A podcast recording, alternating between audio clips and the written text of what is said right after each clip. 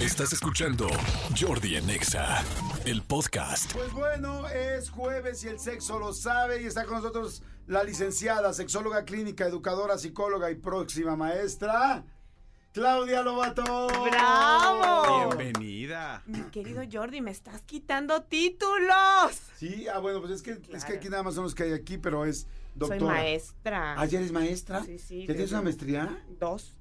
No manches. Y tú quitándome y dejándome nada más en licenciatura. Dos maestrías es, es- tienes ya. es que dijo futura maestra por triple. Exactamente. Es, es que bueno, estaba platicando algo sobre eso. Sí, sí. Entonces, este, creí que iba a ser tu primera maestría. No, No, manches. no, no. ¿Qué diferencia de cuando nosotros estudiamos? Bueno, yo Sí. en mi época tener una maestría era así como un super posgrado impresionante.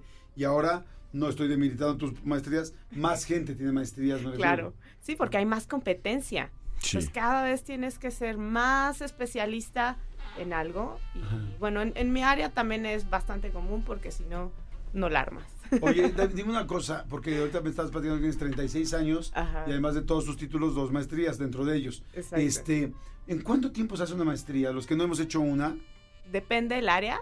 Ujú. Eh, puede ser desde un año eh, hasta un- dos años, por ejemplo.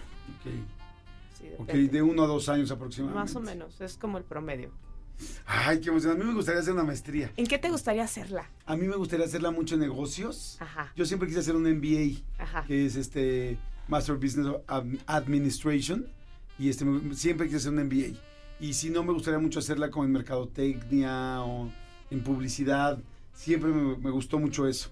Eso me gustaría hacerla, porque estudié comunicación, soy licenciado en comunicación y pues podría hacerla.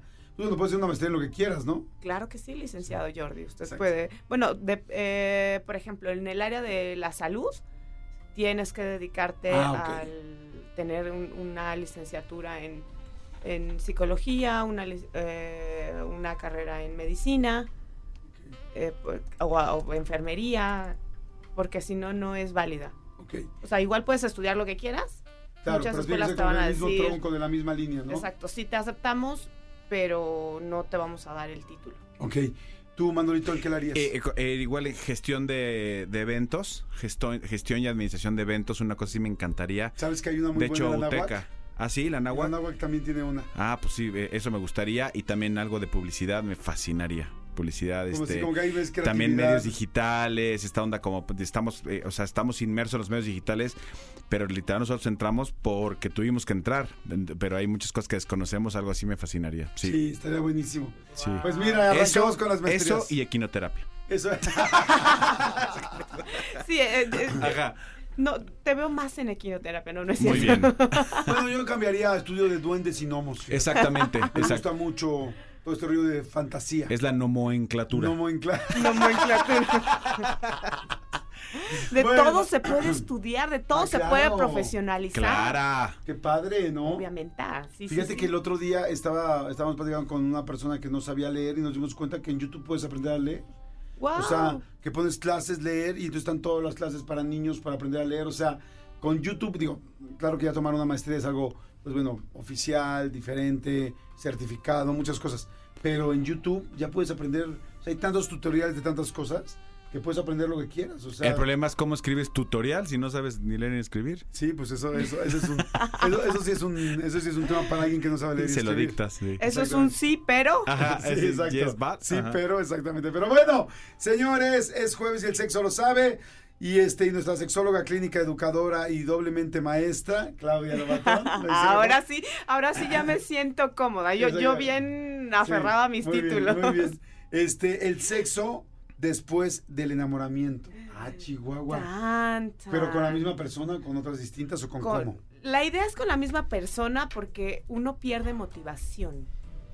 Ok. Y cuando estás, vamos, el enamoramiento, ¿ustedes se acuerdan la primera vez que se enamoraron? Sí. ¿Cómo te sentías, Manolo? Eh, apendejado. Me sentía como, como atontado. O sea, absolutamente nada me importaba más que estar con, con esa persona. De hecho, de hecho eh, hay una anécdota clarísima en mi vida que hay una oportunidad de chamba. Literal, había un- algo que dejé de hacer y fue de, no, sabes que estoy cerca de casa de esta, de esta niña. Mejor me quedo, mejor voy a verla. Güey, ¿cómo crees? Es la entrevista. Tengo No me importa, Sí, no me importa, claramente. Sí. Y- Oye, yo me quedé ajá. pensando ahorita, la primera vez que tuve novia es distinto a la primera vez que me enamoré realmente. Completamente de O acuerdo. sea, sí. no, porque dije, no, la primera novia, dije, pues sí, fue lindo, pero así que yo te he dicho que mandaba... Maripositas en el estómago cuando Sí, fue. maripositas sí, pero apendejado no. Pero cuando sí me enamoré y llegué a hacer una cosa tremenda, este, llegué a estar en un funeral de mi familia muy serio y con una obsesión muy grande en la cabeza y en el corazón de que llegara esa persona con la, que la, la cual me había terminado. O sea, y dices, ¿a qué nivel puede llegar el enamoramiento que estando en un suceso tan duro de familia puedas pensar en eso aún y además tener la esperanza y tener como esa verita prendida de que el amor pues tapa todo lo demás, ¿no? Es que no eres tú. Es la evolución que te está diciendo reproducete, reprodúcete. Ah, con Y razón, el este enamora- canijo anda bien prendido. Y el enamoramiento tiene que ver con eso. O sea, todos estos síntomas que ustedes hablan de eh, dejé eh, de una algo Sí, súper importante por ir a ver a esta persona, pensamientos obsesivos, la emoción de siempre estar eh, queriendo estar con esa persona, de verte mejor, eh, de dejar todo de lado, tiene mucho que ver con toda la eh, química cerebral que hay cuando nos enamoramos porque biológicamente el enamoramiento funciona para que, a ver, somos mamíferos, entonces al ser mamíferos mm, eh, o particularmente el ser humano no nace completo, o sea, nacemos como todavía formándonos. Entonces necesitamos de un tiempo de nuestros padres o de nuestros eh, las personas que nos eh, que nos eh, criaron para poder medio ser relativamente independientes. Entonces el enamoramiento naturalmente funciona para que esa cría pueda sobrevivir. Ok. Entonces químicamente tu cerebro hace todo para que te reproduzcas el número de veces necesario para que haya una cría y esa cría pueda sobrevivir. Y, y entonces el enamoramiento te mantiene el tiempo para que puedas sobrevivir mientras la cuidan ambos. Exactamente. Ok. Ah, qué interesante. Entonces, no es que tú y yo somos uno mismo, no es que eh, nuestras almas se unieron para la eternidad, no es así, en realidad es una parte química que está destinada, más o menos dura entre, puede durar entre tres meses hasta dos años, depende de la persona, depende de la situación, y ¡zas! de pronto tú te casas, de pronto tomas decisiones importantes en tu vida basado en, en un proceso químico. Ok. Oye, está interesantísimo porque sí, hemos escuchado mucho del enamoramiento, de cuánto dura el enamoramiento, pero no había entendido que era por esto. Y entonces a partir de eso, como dices tú, tomas una decisión de irte a vivir con alguien, de cambiarte de país, de casarte con alguien, se acaba el enamoramiento y habrá que ver si realmente existe el amor. Exacto, O sea, y que- amaneces, amaneces en Francia, dejaste el trabajo Claro, de tu vida. claro. Bueno, en tu caso, no en nuestro caso, en esa. Sí, Oh, Este. Iztapalapa en para el mundo. Iztapalapa, que, que por cierto es muy lindo, está ahí el Hotel Pirámides. Sí, exactamente, ¿Te el, acuerdas, el- el amigo? Motel Pirámides. El Motel Pirámides es muy lindo. Sí. Pero este. Y Pero en en- Francia, pues ya tienes un plus, ¿no? Ya, ya, o quién sabe, o no. Bueno, sí, claro. ¿O no? O, cambié toda mi vida por esto. Exactamente.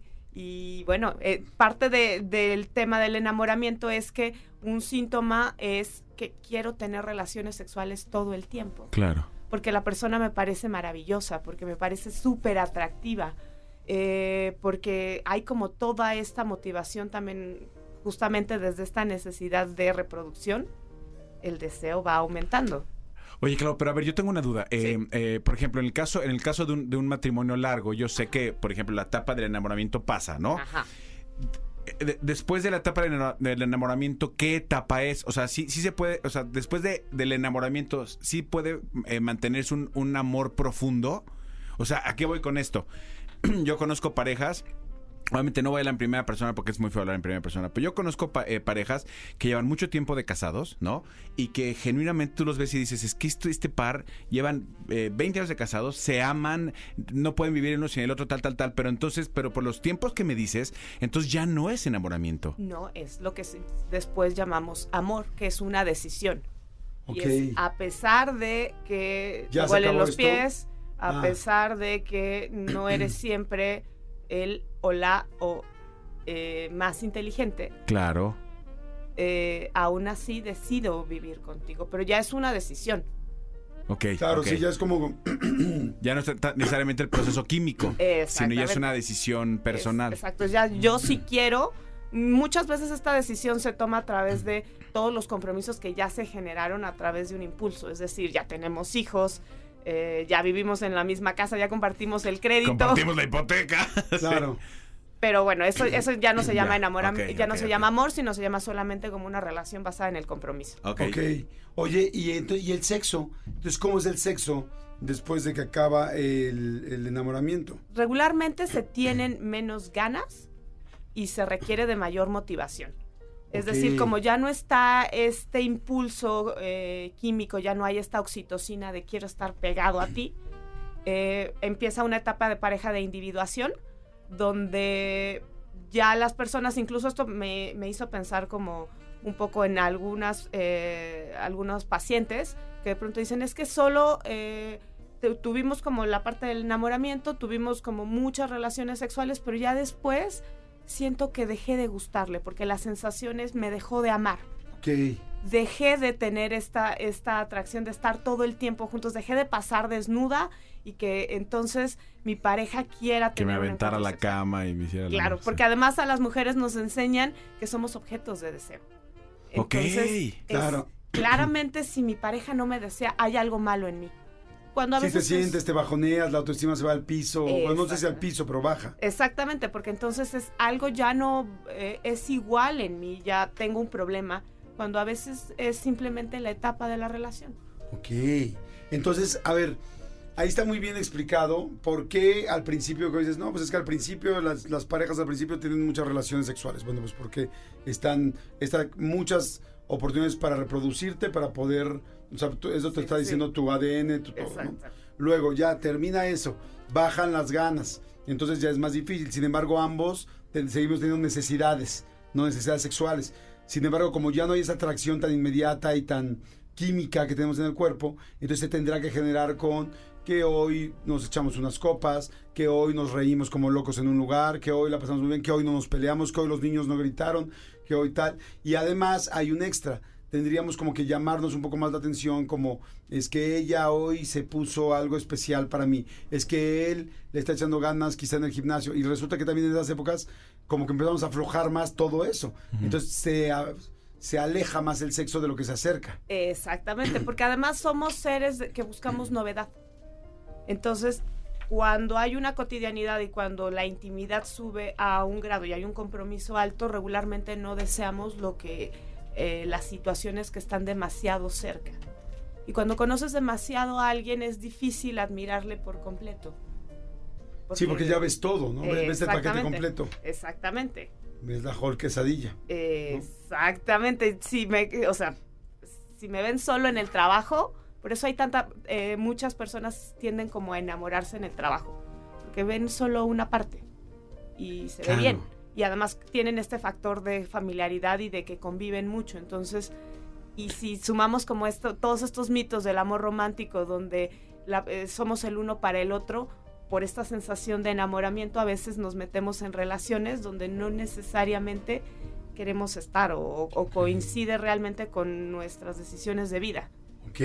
Oye, por eso y eso cuando... pues tiene que ver con el sexo, sí. Claro, Sí, sí, sí. por eso cuando una pareja ya lleva un, en cierto tiempo juntos, casados o como sea, pero juntos, y empieza esa baja de líbido, por eso un viaje funciona. Por eso, o sea, es porque cambias el contexto, cambias tal, es como hay algo distinto que me hace estar más dispuesto para poder tener relaciones o pasarla bien. Y también estás únicamente para él o para ella, o sea, están solos los dos, porque no en ese momento no hay los problemas de la chamba, en ese momento no están los niños, en ese momento no hay nada, sino es solo es tú para ella y ella para ti. Exactamente, y, y que ese es algo como muy bueno. Se habla muy poco como de los beneficios de tener una pareja a largo plazo. Y un gran beneficio es que ya conocemos nuestros cuerpos. Y entonces ya no tenemos que explicar y, puede haber mayor intimidad. Y entonces es donde se empieza a, ver como estas pláticas de qué vamos a hacer nuevo. eh, sobre tener eh, una sexualidad distinta, es donde se empiezan a hacer como todas estas prácticas quizás de vamos a tener un trío, vamos a practicar BDSM, vamos a hacer algo distinto, que ya no tiene que ver con solo tener eh, estas relaciones sexuales solo porque me gustas o solo porque estamos ahí, sino ya empieza a haber mayor creatividad. Y también es rico tener una pareja donde ya conozca tu cuerpo y ya sepa cómo, eh, qué pasa. ¿Cómo operarlo? Cómo, exacto, cómo operarlo o qué es lo que sí funciona y qué no, porque ya no hay este ensayo y error. Entonces, esto es algo bueno que, que las parejas a largo plazo tienen, pero que sí es necesario generar esta motivación. O sea, de pronto también el estrés empieza a pegar más y es natural, empieza a haber como mayor preocupación porque hay otras, eh, otros intereses. Ya mi cerebro no está funcionando con esta oxitocina, con esta dopamina que estaba en el enamoramiento, que además está comprobado que el enamoramiento puede regresar, pero nunca será igual. Ok, o sea, sí, hay que trabajarlo mucho, hay que echarle más ganas, hay que, hay que saber esta información. Yo pensaba ahorita si, si la gente escuchara esta información que estás diciendo ahorita, el hombre, en el caso, bueno, las dos, la pareja, ¿no? Los, dos, sean hombres, mujeres, este, como se conforme la pareja, sería interesante porque entonces los dos lo saben. La bronca es cuando luego solamente una persona escucha Jordi Nexa y entonces el otro no lo sabe y entonces uno le echa ganas, pero el otro le explica, pero no le cree o no le sabe o tal. O sea, es como, o sea, el amor, la pareja es todo un, este, pues es un compromiso y es un reto, perdón, quise decir, un reto, porque es, va a pasar esto, va, se nos va a complicar y hay que trabajar todos los días y aprender cosas nuevas para saber en dónde estamos parados y qué tenemos que hacer para que esto funcione. Exacto, creo que sobre todo ser consciente y no bajonearse de que las relaciones no siempre son lo mismo. Que si de pronto no me siento tan atraída a mi pareja o siento que mi pareja ya no tiene las mismas conductas de cuando nos conocimos, que esto es natural. Y más bien es preguntar sobre eh, o preguntarnos sobre nuestro nivel de bienestar, que también me siento en la relación más allá de si es normal o no es normal, porque muchas veces intentamos eh, e, entrar en esta normalidad de decir estoy bien, le estoy haciendo las cosas bien, más allá de me estoy sintiendo bien. Y la relación de pareja es natural que de pronto ya no sintamos el mismo deseo. Y eso no tiene nada que ver con el amor, no tiene nada que ver. Yo tengo muchas parejas que de pronto a alguno le baja más rápido la frecuencia sexual que otro y desde estas creencias de género donde la mujer tiene que ser objeto de deseo, si de pronto a mi pareja ya no ya no me desea igual, hay como toda una construcción que va directamente como tú decías, Jordi, directamente a la autoestima o directamente a la sensación también de virilidad de ya no estoy siendo el mismo. Claro. Y es natural que se busquen novedades y también eh, estas novedades son mucho de la construcción de pareja y si no las buscas dentro o si no vas creando dentro de la pareja estas novedades, eh, de alguna manera es natural también que eh, dentro de esta etapa de individuación las busques en otro lado. Y esto no necesariamente estoy hablando como de infidelidad, sino a veces vas buscando como tu atención o tu motivación en otras cosas.